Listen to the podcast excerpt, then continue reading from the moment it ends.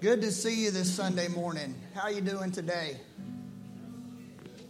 Great. Just quiet. Just Great. quiet. Just move on, pre- preacher man. It's good to see y'all today. Um, visitors and guests, we're so glad to have you. If you're visiting with us and you have uh, never filled out a visitor card, you can scan that QR code in the bulletin. If you know how to do that, and you'll be able to find a, a bulletin online. It's got all kinds of stuff there, and at the bottom of it, you'll have a, a way to let us know that you're visiting with us, worshiping with us today. Same if you're online. Would love to have you do that as well.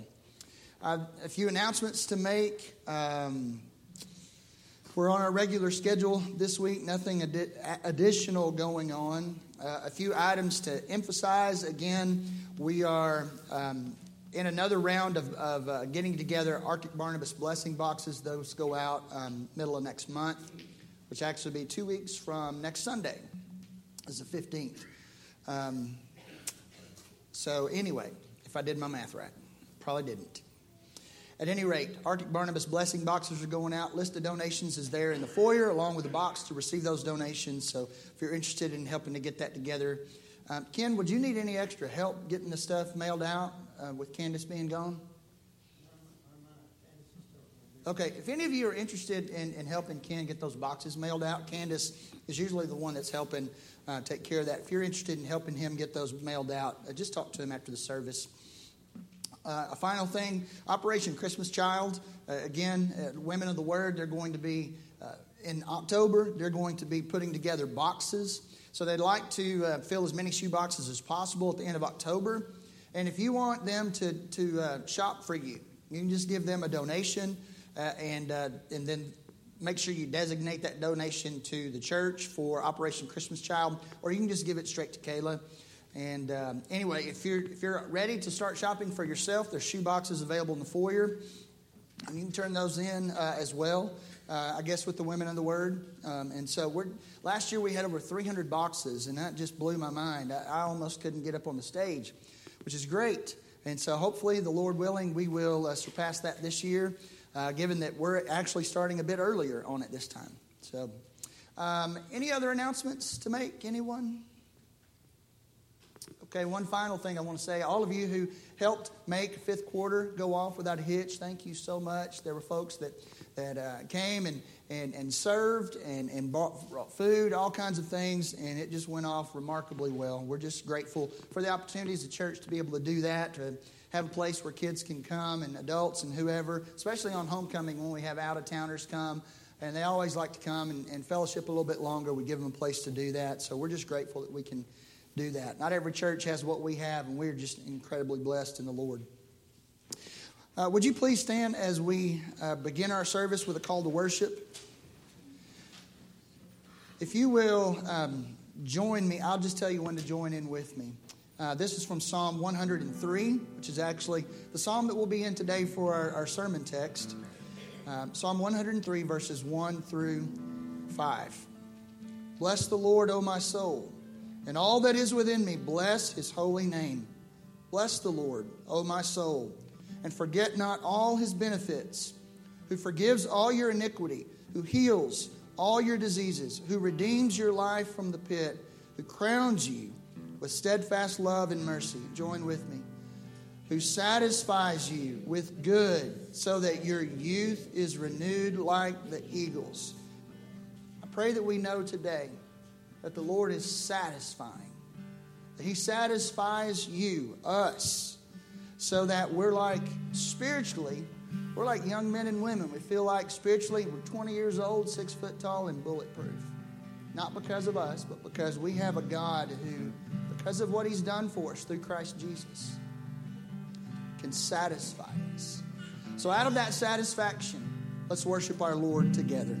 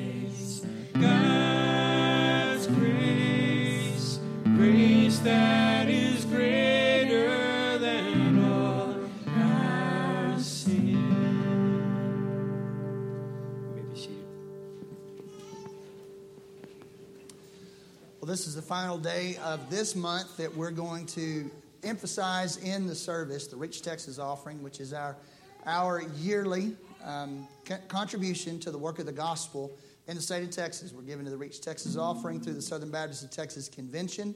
And as you notice on the screen, our giving goal is 4,000, and we're 400 shy of that. And uh, this is the fourth Sunday we've been emphasizing it. And we'll receive that offering all the way through next month. So if you haven't had an opportunity to give yet, you still have plenty of time to do so. You can use an envelope that's in the pew, or you can write a check, designate it uh, for the Reach Texas offering, and it'll get exactly where you need it to be. I hope that these videos have been encouraging for you. If you notice, um, if you've taken one of the, the prayer guides, uh, the videos that we're watching, there's, there's a little bit more story in uh, the prayer guides about, uh, and of course, we're not watching all the videos. There's videos for each one of those stories. But this one this morning is, is really pretty neat to me. Um, you know, we're a, we're a sports town and, and, and we like our sports. And we're going to see in this morning's video uh, how a, a man, uh, Lord laid on this man's heart to use basketball to, to bring people to the Lord and to even plant a church. And I hope you're encouraged by this because when we give, 100% of what we give goes to this works like this because of our cooperative program giving and other churches who give to the cooperative program, all of what we give to the Reach Texas offering is able to go to programs just like this. So, so watch and be encouraged.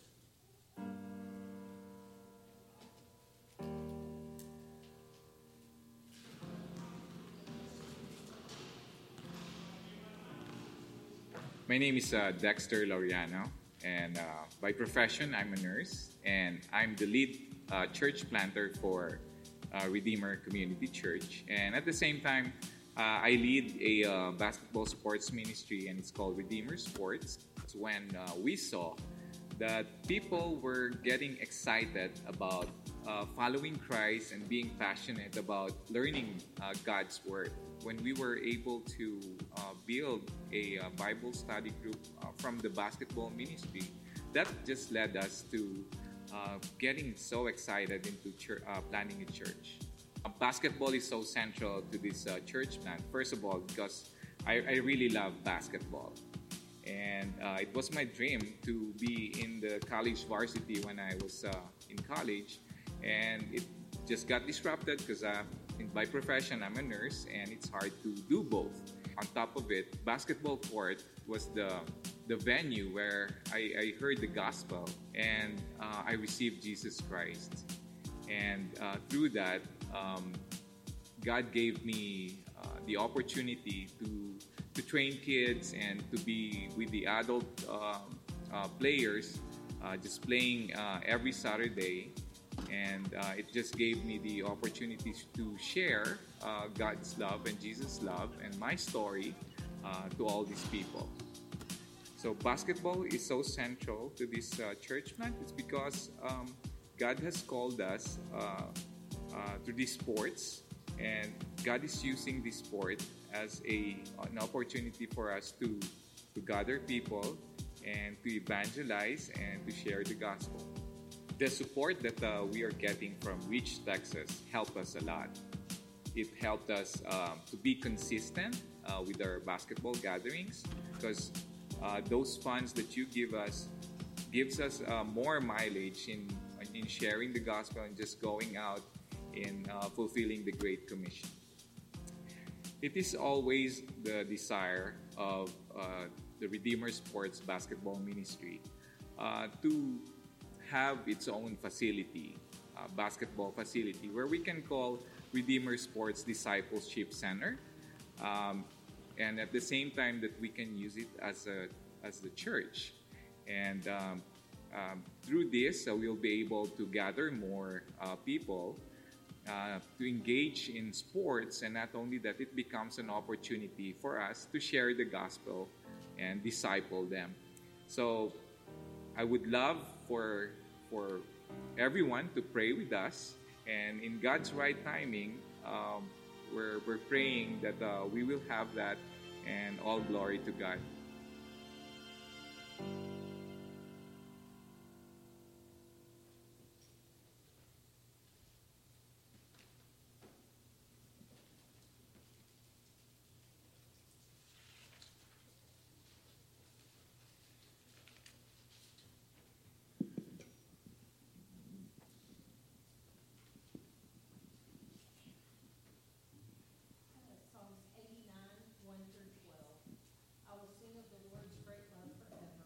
With my mouth, I will make your faithfulness known through all generations. I will declare that your love stands firm forever, that you have established your faithfulness in heaven itself. You said, I have made a covenant with my chosen one. I have sworn to David, my servant, I will establish your line forever and make your throne firm through all generations. The heavens praise your wonders, Lord, your faithfulness too in the assembly of the holy ones. For who in the skies above can compare with the Lord? Who is like the Lord among the heavenly beings? In the council of the holy ones, God is greatly feared. He is more awesome than all who surround him. Who is like you, Lord God Almighty? You, Lord, are mighty, and your faithfulness surrounds you. You rule over the surging sea. When the waves mount up, you still them. You crushed Rahab like one of the slain. With your strong arm, you scattered your enemies. The heavens are yours, and yours also the earth. You founded the world and all that is in it. You created the north and the south. Tabor and Hermon sing for your joy at your name.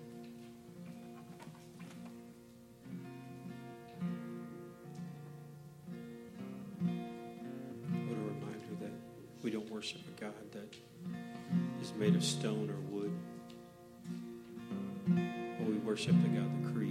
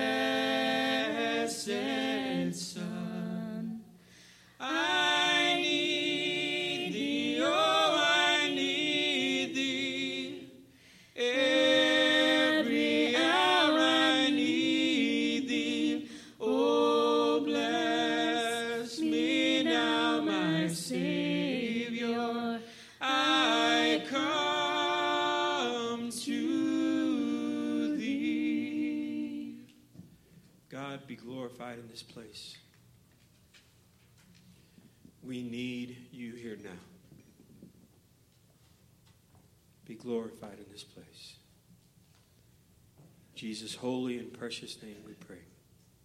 Amen.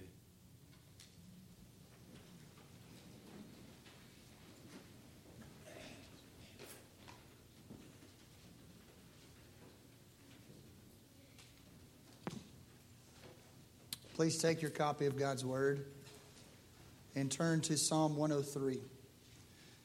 We're still in a sermon series on grace, sermon series called His Glorious Grace. You'll notice in the subtitle uh, the word glory again, or at least used as, as an adjective and not a noun. The glory of the grace of forgiveness. If you didn't bring a Bible with you today, please take one that's in the pew. And uh, in the front of the Bible is the Old Testament. If you'll find page 436, you'll be at Psalm 103. Our text is verses 8 through 12. So if you would please stand for the reading of God's Word. Again, this is Psalm 103, verses 8 through 12. This is God's Word. The Lord is merciful and gracious, slow to anger, and abounding in steadfast love. He will not always chide, nor will he keep his anger forever. He does not deal with us according to our sins, nor repay us according to our iniquities. For as high as the heavens are above the earth, so great is his steadfast love toward those who fear him. As far as the east is from the west, so far does he remove our transgressions from us. Let's pray together. Father, this is a weighty text. It's a glorious text. And the only reason it is is because it speaks of you and your character, that it is your desire to forgive sinners. That's, that's how uh, you are in your very nature. You're a gracious, merciful, loving God. Um, you, you long to forgive, you long to overflow with steadfast love and mercy. So, Lord, as we consider once again your grace and then focus in specifically on forgiveness, I pray two things, Lord. I pray, first of all, for us who have received forgiveness full and free in Christ Jesus. That these promises today would, would be ballast in our ships. We know we get tossed and turned in life, we get circumstances coming at us, um, we, we fall prey to temptation, and our heart seems at times to condemn us, and we think, rightly so. For we know ourselves and we know what we're capable of, what we've done, what we have not done. So, Father, for those of us that are Christians that have received the ballast in our ship, in our boat, um, help us to, to appropriate that, to be reminded of what Christ has done for us. And Lord, also for those that aren't a Christian, for those that don't know Jesus as their Lord and Savior. I pray today that they would know if forgiveness is this grand and this glorious and this amazing, then how extraordinary must our sin be? And I pray that they would not consider sin and just think of it as, well, I jaywalked or something small. But Lord, through your Holy Spirit and through the power of your word, that you would give them a convicting impression of your holiness and your glory, your anger and your hatred for sin. And that through it all, Lord, your will could be done in their life as they put their faith and trust in a risen Savior. They might have life and forgiveness, they might live new. Lord, we commit this time to you and we pray in Christ's name. Amen. You may be seated. Again, we are in a 10 part series on grace where we consider, and I, I, I know 10 sermons will not be near enough to talk about God's grace. But hopefully, 10 sermons won't be overwhelming too much that you'll be able to remember a lot of what the Lord speaks to you through this time. Again, as I mentioned uh, before I prayed, we're, we're talking about the glory of the grace of forgiveness. It may seem like this morning grace is going to get lost in the shuffle, and I'm going to do my best to emphasize that, but we really are talking about forgiveness today. And again, so we start off on the same foot. You know, you use terminology, and, and people uh, often have their own definition in mind. And I'd like to offer a definition for us, and it, it is a little bit longer, and, and if you'd like for me to give this to you after the service, I'd be happy to do that. Uh, but I think a lot of these things you will have heard before about, about forgiveness. Forgiveness is the freeing of a person from guilt and its consequences. One of those consequences being punishment. Forgiveness is usually an act of favor or compassion or love. And the aim of forgiveness is restoring a broken relationship. Now, forgiveness can involve both the remission of punishment and the cancellation of debt. I realize that's a lot. But there's a lot there to forgiveness. It's more than just our sins are covered over. The Bible talks about forgiveness in numerous different ways.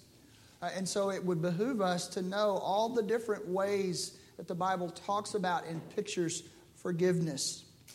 As we start this, this message this morning, uh, I'm going to talk about the grace of forgiveness, and then later on in the service or in the sermon, I'll talk about the glory of the grace of forgiveness. We find the, the grace of forgiveness mentioned here in this morning's text in Psalm 103. And I want to point out to you that the grace of forgiveness, it doesn't start with us, it originates in God's nature. Now, notice in verse 8 again, it says, The Lord is merciful and gracious slow to anger, and abounding in steadfast love. These are ways that the, Bible describes God on numerous occasions. It's one of the ways that, he, that God revealed himself to Moses, which I'll mention in just a moment. But God is merciful, He is a compassionate God. His love that He shows on His people is unfailing. His love, He is slow to anger. And he abounds in steadfast love, loving devotion, loyal love. He abounds in mercy and loving kindness. So grace originates in God's nature. Now, I want to say this once again. When, when you and I talk about another person as being merciful or forgiving or abounding in love, that is not part of our nature. Uh, uh, here's what I mean. I want to make a separation between humanity and God. God, you and I, if we want to know now what, it, what really is long suffering, we have to learn it. That, that's what I want to emphasize. God never has to learn a thing. So, long suffering, grace, mercy, that all originates in God's nature because that is who God is. He doesn't have to learn anything, it's, it's exactly who God is. I want to remind us uh, uh, again of, of Exodus 34. This is God speaking to Moses, uh, talking about his own nature. This is Exodus 34, 6 and 7.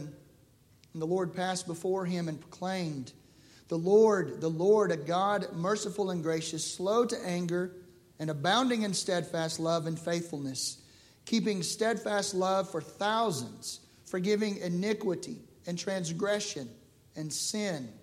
That is who God is. Forgiveness is also a, a result of God's works. The grace of forgiveness is a result of God's works. Now I want you to notice it says in verse 9, He will not always chide, nor will he keep his anger forever? And one thing I want to point out is here is that God will not ignore sin. That's why there, there's chiding. There's a sense of chiding here, or it talks about God's anger. God will not. If you're a lost person today, I need you to hear this so clearly. God's not just going to brush your sin under the rug, it won't happen. Let me explain. Exodus 34, 6 and 7, I read it just a minute ago, and I'm going to read the whole thing. The Lord passed before him and proclaimed, The Lord, the Lord, a God merciful and gracious, slow to anger and abounding in steadfast love and faithfulness, keeping steadfast love for thousands, forgiving iniquity and transgression and sin. Now listen.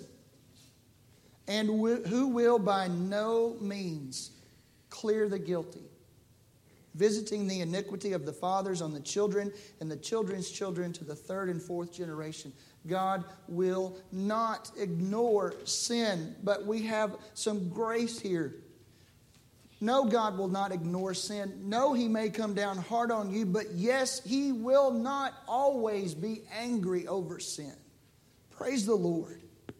Now, one thing I also want to point out here is that when God, you know, David here when he says he will not always chide, nor will he keep his anger forever, obviously that is an experience that David was having in himself. He felt the Lord's chiding, he perceived the Lord's anger. And I want to submit to you that that is a gracious thing. Here's why. Do you know if you and I did not feel pain, we would not know that something is wrong with us.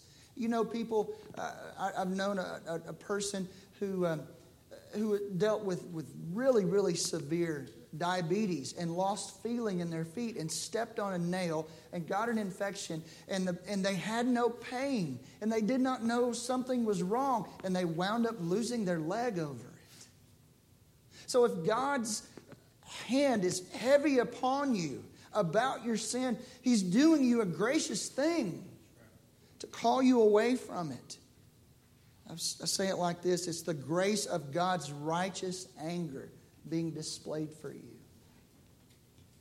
We also see here the grace of forgiveness is found only in Christ. Look at verse 10. He does not deal with us according to our sins, nor repay us according to our iniquities. Okay, so if, if that's true, if he doesn't deal with us according to our sins or repay us according to our iniquities, then how is God just? How is there any justice in the world if God is just going to sweep things under the rug? Well, we know as Christians, he absolutely does not do that. He deals with Christ according to our sins. Important words there according to. In other words, the punishment will fit the crime. There, Christ did not get off with a lesser punishment. He was uh, dealt with according to our sins. He was repaid according to our sins. And in doing so, God then was able to deal not partially with sin, but thoroughly with sin. And in doing so, he also, God did, satisfied his own anger. And he fulfilled justice. Here we see, I think, in knowing that grace is, the grace of forgiveness is only found in Christ, is that God extended specific grace to us through substitutionary atonement. Now, he didn't deal with us according to our iniquities and our sins. There was a substitute who stood in our place, and he was repaid according to our sins and our iniquities. And having done that, then God and His grace, His love and His mercy could just flow to us. Grace of forgiveness is only found in Christ. And finally, the grace of forgiveness is guaranteed through a covenant. There's no mention of covenant here. But I want you to look at verse 6 again. In your Bible, you should see that the word Lord is in all capital letters. Now, that is how the Bible represents the name of God, and it is his covenant name, Yahweh. Of course, if I were Jewish, I, I would say Adonai, because you don't, they, they consider God's name so holy, they, they don't pronounce it. In fact, we have to kind of, uh, we're not sure if Yahweh is the actual uh, pronunciation. That, that's how high, in such high esteem, Jews held God's name, they wouldn't even pronounce it. But it was God's covenant name. You notice in, in, in Exodus 34, as I, that I read a couple of times, the Lord, the Lord, that was his covenant name. God was making a covenant to, with the people of Israel, and that's what he told them his name was. And when you are in covenant with God, then there is a special kind of love that God has for you. The Greek, the Hebrew word is hesed. Hesed. It means steadfast love. And if you are in covenant with God, then you have, excuse me, you have his hesed resting on you. If you are not in covenant with God, there is no hesed resting on you. So, those who are in covenant with God, part of the way that He demonstrates His steadfast love is that He guarantees that He will through the covenant. We also see here the words us and our. That, again, David is, is, is saying, verse 10, He will not deal with us according to our sins, nor repay us according to our iniquities. He's talking about the covenant people of God. Finally, notice he says in verse um, 12, I'm sorry, verse 11, for as high as the heavens are above the earth, so great is his steadfast love, his hesed, toward those who fear him. So, so this is a specialized, centralized love that God is showing that only comes through covenant. And it's because of God's steadfast love that the grace of forgiveness is guaranteed to us. Now, I want to point out again in the text, and I'm going to put it up on the screen. As we start to consider now, not just the grace of forgiveness, but the glory of the grace of forgiveness.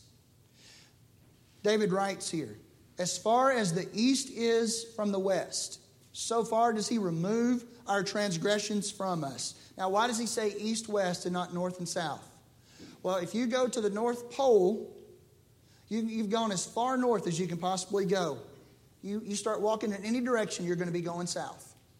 But if you start heading east, you will never reach west. So David is saying God has infinitely removed our sins, our transgressions from us. And again, the us here is referring to those in covenant with God through Christ. This is true. What is on the screen is true only for those who have repented of their sin and have turned in faith to Christ Jesus. Faith in His life, in His death, in His resurrection. And you may be thinking, Brother Shannon, I know this. Well, I want to impress this upon you. Know this in a deeper way.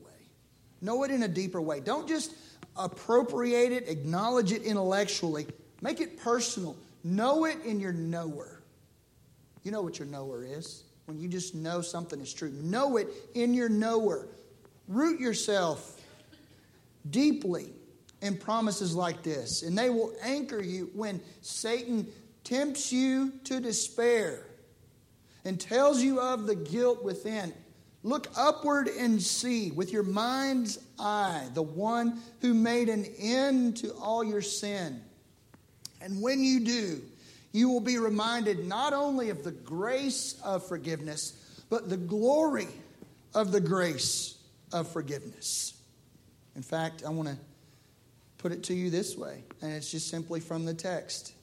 The glory of the grace of forgiveness is shown in that God completely removes transgressions from the forgiven. He completely removes their transgressions no sin remains. But there's more.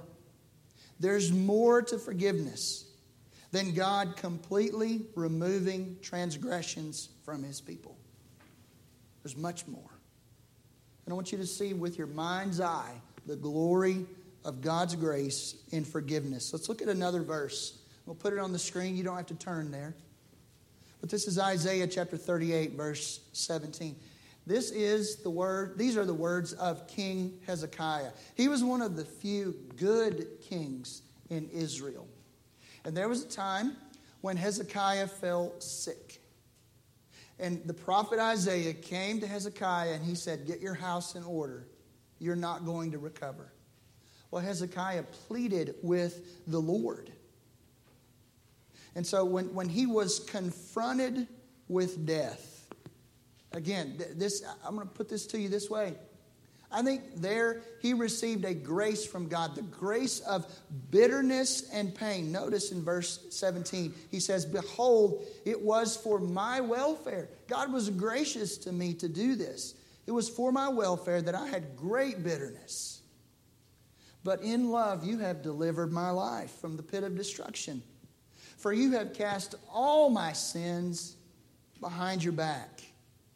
See, Hezekiah would say it was a good thing that the Lord did this for me. It was for my welfare that the Lord let me experience the grace of his bitterness and pain. It was from there I cried out to God, not against him. I didn't accuse of him anything. He knows my heart, but I cried out to him. And, and look what he experiences when he cries out to God. He experiences God's active love expressed through the gracious deliverance from death, through his full and complete forgiveness. God totally forgave Hezekiah. So, another way that we see the glory of the grace of forgiveness is that God completely removes sin from his sight. Not only does he completely remove sin from the forgiven, he doesn't put it somewhere where he can go take a gander at it later. He, uh, or he doesn't remove it and then just kind of keep it around him where he always has it in view. No. He removes it from the sinner, from the forgiven, and he puts it out of his sight. He says, I've cast it all behind my back. That's what that means. Cast it behind my back means that I don't see it anymore. But there's more. Look again in verse in Isaiah 35, uh, 43, verse 25. This is God speaking to his people. When you get to Isaiah verse 40, the verse 39 chapters are rough because God's coming down hard on his people through Isaiah. But you get to chapter 40 and, and things start looking up because God says, you know, your, your, your punishment is, is done. You have, you have, I've, I've demonstrated my anger. I sent you into exile, but, but that time is over. And I'm here to comfort you. And one of the ways that God comforts his people, he says, I, I am he who blots out your transgressions for my own sake and I will not remember your sins. The glory of the grace of forgiveness God displays when He completely expunges the record of sin and remembers it no more. God completely removes sin from the forgiven. Does He still see it? Does it still is it still there in His sight, festering, causing anger with Him? No. God completely removes it from his sight. What, what, does he put it somewhere where sometime later he can say, Look, I kept this, and I'm, gonna, I'm not going to let you off this time? No, God completely expunges the record of sin and he remembers it no more. To expunge means that it has been wiped clean. Nothing ever there. Now, here's where I want you to, to just really process this. In order for there to be perfect justice for sin, there must be a perfect record of sin and a perfect punishment for sin. To say it differently, all sin must be brought to light and punished for justice to truly prevail. Now, God knows all things. So he had, and I'm using the past tense, he had a perfect record of our sin, but he expunged the record. That's a legal move. There's nothing more on a record that can be brought up in a court where God could preside as judge and condemn. Legally, there is absolutely no guilt. But not only did God expunge the record, it says in, in, in, the, in the Hebrew, he chooses to remember. He causes himself to not remember our sins anymore. You can talk about, about events with a verb in terms of just I watched the game yesterday. That's different from saying, I'm watching the game now.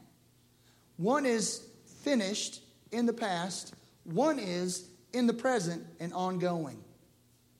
God expunged our record and He chooses to not remember our sins. That is, that is, that is something that's unfinished. That's what God does. A quote from Jay Adams is helpful here. Forgetting is passive and is something that we human beings, not being omniscient, do. Not remembering is active. See the difference between passive and active? Forgetting is passive, not remembering is active. It is a promise whereby one person, in this case God, determines not to remember the sins of another against him. To not remember is simply a graphic way of saying, I will not bring up these matters to you or others in the future. I want you to pause for a minute and think is that how you forgive? Is that how I forgive? Is that how we forgive each other? Or we we got that record that's it's out of sight, but at just the right time, I'm going to produce that thing and I'm going to hold you to this. I want to remind us. We, we pray in the Lord's Prayer, forgive us our trespasses as we forgive those who trespass against us. Would you want God to forgive you the way you forgive others? That's hard. Then, if you want God to forgive you the way you forgive others, and, and you expect to be fully forgiven, then we need to fully forgive others. That's when we know we understand the glory of the grace of forgiveness in how we forgive others. Oh, but there's more.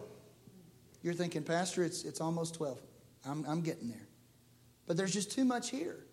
I don't want you to walk out of here with a subpar understanding of the glory of the grace of forgiveness. I notice in, in, in Micah how, how God describes, or how Micah destri- describes what God does with sin. He will again have compassion on us. He will tread our iniquities underfoot. You will cast all our sins into the depths of the sea. And when you see the word tread our iniquities underfoot, have in mind this, this, this uh, perspective. To tread underfoot is to demonstrate conquest. Now, oftentimes, when a king or a commander of a group of soldiers was, was conquered, the victor would put their foot on their neck, on the, uh, on the conquered one's neck, and would tread them underfoot and then you'll cast all our iniquities into the depths of the sea. You see, God completely removes our sin. Not only does He remove it from us, He removes it from His sight. He expunges the record, He remembers it no more, and He conquers sin. He conquers it. And He casts it into the depths of the sea.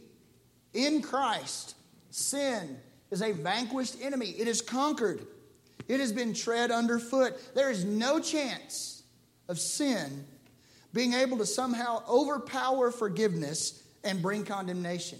No, God has cast all our sins into the depths of the sea. He cast them, they didn't fall overboard.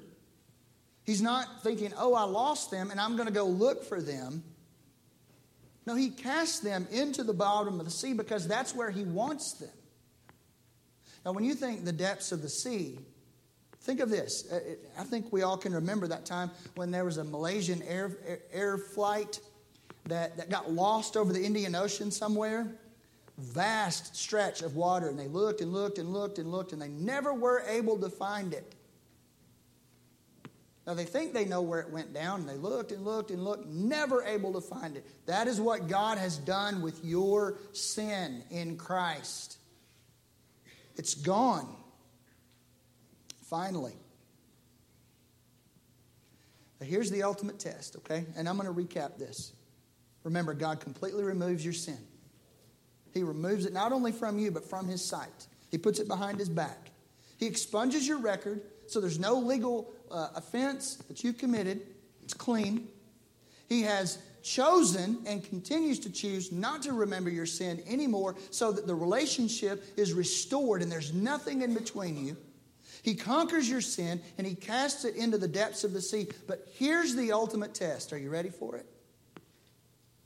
Stand before a holy God. Stand before a holy God. That's the ultimate test of forgiveness. When you stand before a holy God, there's nothing left for you to do. So, what does God do for, the, for his people? Colossians 1 21 and 22. Paul says, and this is in the NIV because I really like how it says this. Once you were alienated from God and were enemies in your minds because of your evil behavior. But now, he has reconciled you by Christ's physical body through death to present you holy in his sight, without blemish, and free from accusation. Do you see that? Holy without blemish, free from accusation. Here again, we see the glory, the glory of the grace of forgiveness. Because in the presence of God, Christ presents the forgiven holy, without blemish, and free from accusation. Once the ones that he presents before his Father, they were alienated, but now through his body of death, they've been reconciled and presented to God in Christ. Once they were hostile in mind, doing evil deeds. Now they are holy. They are without blemish. They are free from accusation. And the reason is not only because God has expunged their guilt and removed their sin, but because in Christ God has made the forgiven this way. They, it's not just, um, it's not just wordplay. In Christ, the forgiven are made holy, made without blemish. They're made free from accusation. This is how, it, when, when Paul says in Ephesians 10, we are his creation. Talking about Christians. God created us in Christ Jesus this way. So you stand before a holy God. Christ would never think to bring something into the presence of his Father that would incite his anger. God wouldn't accept it. So, you know what, friends? As we've considered the glory of the grace of forgiveness, here's what you need to know God has proven over and over, He has said it over and over in His Word. He has given us proof of full, complete, and unconditional forgiveness. Full, complete, and unconditional. Romans 8 is so true. Now there is there is therefore now no condemnation for those who are in Christ Jesus. No condemnation. Romans 8 38. 31, Paul says, What then shall we say to these things? If God is for us, who can be against us? If God has done all this for us to bring us not only the grace of forgiveness, but to show us how grand and glorious it is, we look at it and we say, If God is for us in this way, who can be against us? And we need to see this glory because 1 John 3 19 and 20. John says this. He's reassuring people. He's writing to people that he wants them to be assured. And he says this By this we shall know we are of the truth and listen and reassure our heart before him. For whenever our heart condemns us, God is greater than our heart, and he knows everything in my prayer before we started, I, I, my specific prayer for all of us is that in those times, John writes about, when our heart condemns us, that we won't listen. You know, people will say, you need to listen to your heart. I'm telling you, don't do that. Go to these particular promises See not just the grace of forgiveness, but the glory of it. The glory of it shines so big that you can't possibly look at your sin and have your heart condemn you because you know that there is grace that is greater than all of your sin. So when your heart condemns you, remember these things. God knows you, And God's not going to condemn you because you are His in Christ.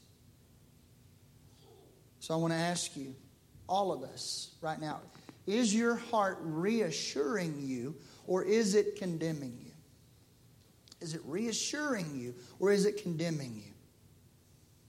Now, I think if you're a Christian, I would think that, that you're gonna your, your heart could be giving you reassurance or there could be some conviction. Remember earlier, Hezekiah said it was for my welfare that, that I had bitterness and pain. God, God's hand may be upon you, and you may, you may feel, and, and, and listen to me, it's not condemnation. Condemnation and conviction are different. Condemnation says, okay, done and over with, off to face your punishment. Conviction is the Lord trying to talk to you, to, to impress upon you that your sin is separating you, it's, it's causing harm in your relationship, it's not good for you. So, if, if you are under the conviction of the Lord this morning, I want to remind us of 1 John 1 9. If we confess our sins, He is faithful and just to forgive us our sins and to cleanse us from all unrighteousness. But if you're outside of Christ, uh, your heart is not reassuring you today. Uh, no matter what you say. Again, I want to say this. People will say, listen to your heart. If you feel like it's right in your heart, then you're okay. God's you're just being true to you and God's going to accept you. No. No. That is not true. If you die outside of Christ, there is nothing awaiting you but condemnation. That's it. Don't try to reassure yourself by thinking, well, I'm, I'm better than old Joe Blow over there, old Sister Susie. If you die outside of Christ, you'll be condemned. But I want you to know today that you can have assurance that you are forgiven. God so loved the world that he gave his one and only Son, that whoever believes in him should not perish, but have eternal life and the assurance of salvation and forgiveness, can have the weight of all of your sin removed from you. You can experience the grace of forgiveness full and free. And you can begin day after day to understand how glorious it is what God did for us in Christ, removing our sins, blotting out our record, uh, remembering our sins no more, casting our sins behind his back, treading sin underfoot, throwing it in the deepest part of the sea, so that we know on the day of our death we will stand before a holy God with our Savior who will present us holy, without blemish, and free from accusation. If you don't have that assurance today, you can have it before you leave today. And I pray you've been listening. Let's pray. Lord Jesus, we know that your death was a death that was a powerful act on behalf, on behalf of us uh, that, that, that God did for us in sending you to die for us. And, and you didn't spin your wheels, you didn't accomplish nothing. You died for people. We know that apart from hearing the gospel preached, that those who need to, to receive Christ as Savior and Lord, they, they will not turn from their sins. So I pray, God, today that for those that uh, are reassuring themselves that they're okay, that you're not real, they'll stand before you someday and, and you'll be just gracious and loving and merciful and abounding in steadfast love. And, and Lord, impress upon them that you are holy and you will not, um, you'll, you'll not clear the guilty you will punish sin. And Lord, explain to them through the Spirit that, that so that they can know it's true, it's real, that Christ died so that forgiveness, full and free, can be given to people who do not deserve it. Show them your grace, Father. Lord, reassure us through these promises. In Christ Jesus' name we pray. Amen. We're going to sing Blessed Assurance this morning. I think that's a great way to end our service. Because what we've tried to do today is to talk about assurance that's ours because of the glory of the grace of forgiveness.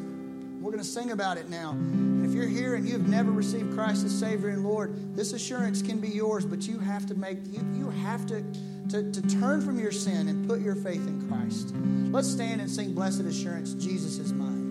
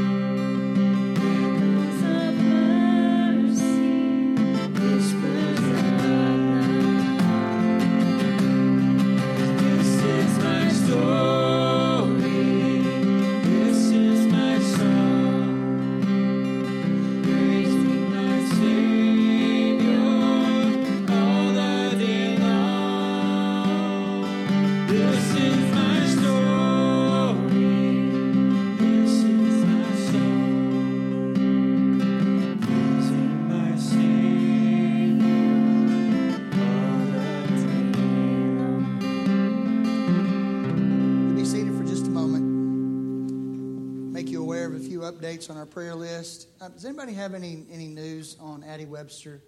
I haven't seen anything recent on her. Um, she had a seizure, but it was related to her chemo. Right. And then um, they're just adjusting and she's fine. Okay. They're getting chemo adjusted. Okay. All right. And uh, Judge is is um, plugging along. Um, Aaron said that there's a particular issue that's kind of holding him back, and uh, and, and that got cleared up. And so uh, he's told Aaron the other day, I'm having a really good day. So if you pray for, for Judge, um, pray that he has more good days than bad days. I got to see Ben on uh, Friday and um, pray for him. Um, he's pretty weak. Um, he hopefully will be back in Llano at the nursing home this week. But pray for Ben. Uh, Ken and I got to go see Candace this week. She is doing so incredibly well. Uh, I was so encouraged. Um, pray for her. Uh, hopefully, the end of this week, uh, she'll finish up her time at St. David's Medical Center in Austin and move to Marble Falls. Um, if you'd like to call her, uh, I think I find that she's very understandable, but she would love to talk to you. She talked to Ken and I's ear off the other day. Um, she's eating solid food. Praise God for that. Um, she's just doing so remarkably well. Um, John Hawley's mom um, had a heart issue recently and uh, had a procedure done, and she's, uh, I think, to remove a blockage, and she's going to have um, a valve replacement before long. Uh, continue to pray for John in his recovery. Uh, pray for Sam's granddaughter, Kirby Marek, as she recovers from ACL surgery. Colton Bench had his surgery and was at the football game on Wednesday night and is doing well. Should be back to school on Monday. Uh, Mr. McMillan normally sits back there in, in, the middle. He hadn't come for a long time. He had a fall recently, and he has a hairline fracture in his hip, so pray for him. Uh, Denise is down visiting her brother, Porter Burke.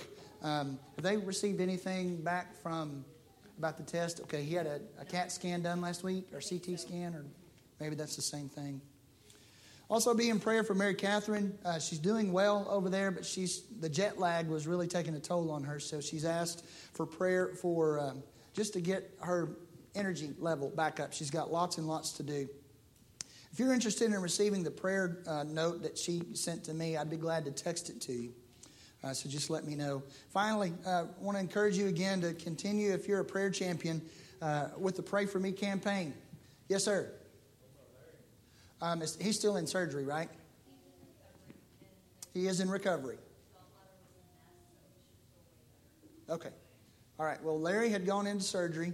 Um, I guess he went in about the time church started, and so gallbladder was removed, and everything's everything's good. Okay. Praise God for that. He's been in a little pain since Thursday night, so we're we're glad that he's doing better. Anything else? Any other prayer updates? All right, well, let's stand. We'll pray together, say the Great Commission, and we'll be dismissed. Uh, Father, we are indeed grateful again uh, that you are the great physician, uh, that there's not one single square inch of all created things that you are not Lord over. Uh, we pray, God, that um, those that we have mentioned today, those that are fighting cancer, those that are dealing with other illnesses, um, that you would reach down and put your healing hand upon them. Uh, we praise you and thank you for uh, progress that we see that's being made uh, with all these different folks. Uh, Lord, we lift each and every one of them up to you. You know better than we what they specifically need, so we ask that. Um, in accordance with your abundance, that you would shower upon them uh, and meet their need in this time of need. Uh, we pray specifically for our brother Larry and ask God that you uh, bring him quick healing and grateful that the surgery was a success.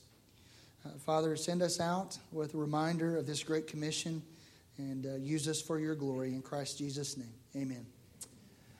And Jesus came and said to them,